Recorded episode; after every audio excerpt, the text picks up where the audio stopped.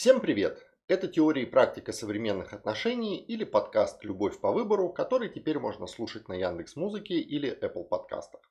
Сегодня я буду отвечать на вопросы, которые пришли мне из разных источников от слушателей. Вопрос первый. Не кажется ли тебе, что сейчас в твоей теории все отношения смешались в кучу? Личные, рабочие, семейные, дружеские и так далее.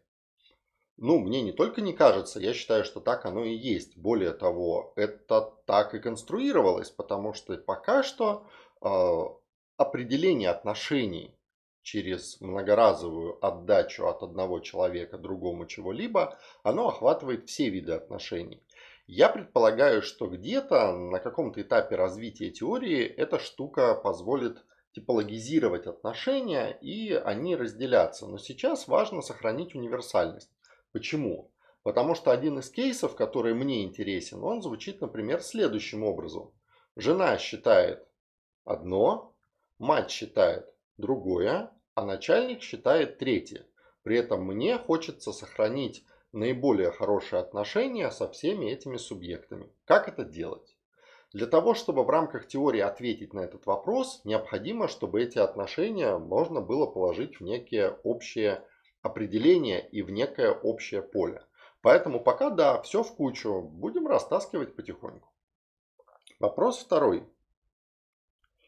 Можно ли назвать отношениями ситуацию, когда один человек что-то отдает, а второй про это даже не знает? Смотрим определение. Отношения – это процесс неоднократной передачи от одного к другому. Здесь неоднозначно, но когда я его конструировал, я предполагал, что все-таки это история, когда человек отдает, относит. Принял ли это отношение, подношение и так далее второй человек, ну, не оговаривается. И это разные типы отношений для меня. Потому что у меня была ситуация, когда я писал девочке письма. Писал их долго, и я считал, что я строю с ней прям отношения. Она на них не отвечала, ну, мало ли, я же писал, она их в моем понимании получала, читала и постепенно проникалась ко мне разными чувствами. Вот, потом выяснилось, что я писал их не совсем на тот адрес, и они уходили куда-то там в какую-то мусорку. При этом можно ли сказать, что у нас с ней были отношения? Ну, у нас с ней, наверное, нет. А вот у меня с ней однозначно да. Я многократно чего-то подносил, отдавал ей. Она про это ничего не знала, поэтому отношения были односторонние. Но тем не менее. Мне кажется, что вот эта ситуация, когда один отдает, а второй про это даже не знает, она э, достаточно частая. Причем не столько в таких вот примерах, как я привел, когда вот это прям физически не пересекается, а скорее в ситуации ну, наблюдения и внимания, когда один искренне считает, что он отдает второму лучшие годы своей жизни, а второй этого не замечает. Поэтому я думаю, мы еще про это поговорим, но пока ответ простой. Отношения – это факт передачи, а не получения, поэтому э, это односторонние отношения. Ну, а что с ними делать, будем разбираться после. Третий вопрос. Что такое токсичные отношения? Ну, видимо, в рамках предлагаемой теории. Токсичные отношения в рамках предлагаемой теории – это отношения, в которых вы получаете то, что вас отравляет. Ну, про это надо отдельный выпуск делать, потому что эта тема достаточно острая, интересная и, мне кажется, достаточно плохо проработанная с точки зрения системности. Но вообще говоря, токсин это яд. То есть, если в каких-то отношениях вы получаете, ну или я получаю то, что меня отравляет – то по всему, видать, что-то пошло не так, это токсично.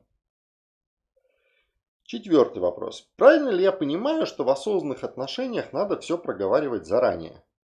Да, я ждал этого вопроса после предыдущего выпуска про осознанность, потому что по умолчанию создается впечатление, что э, осознанные отношения – это отношения, в которых перед каждым действием заключается контракт э, оформляется на бумаге с кучей пунктов и под звездочками, и все там проговаривается, где кого можно трогать, какие цветы можно дарить и в какое время и так далее. На самом деле такое тоже возможно. Но по сути осознанность предполагает понимание и удержание внутри себя описания ситуации.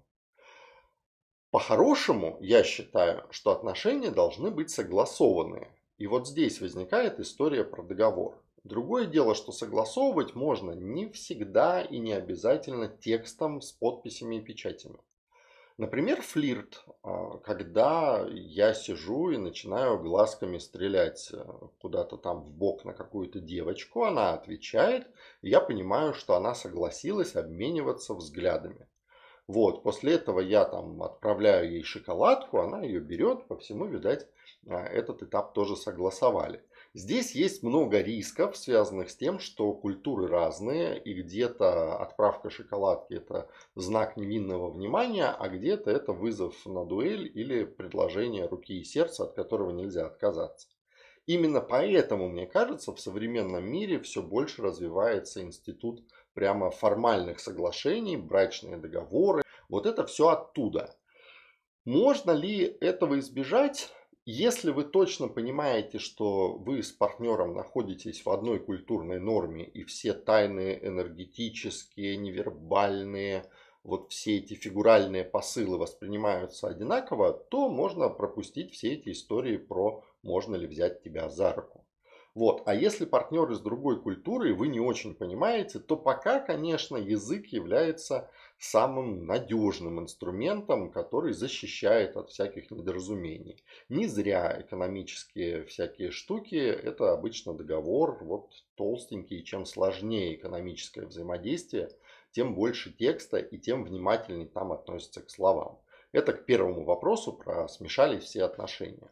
Пока да, у нас не принято перед заключением брака проговаривать все-все-все пункты и фиксировать их юридически. Ну, в массовой культуре. Хотя, если возникает ситуация, когда за одним стоит наследство, а за вторым стоит какой-нибудь там супербренд, то там начинается другая история, потому что имущественные вопросы очень быстро позволяют людям понять, что иногда надо договариваться заранее.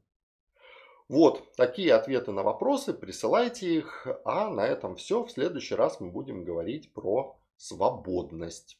Выбирайте любовь.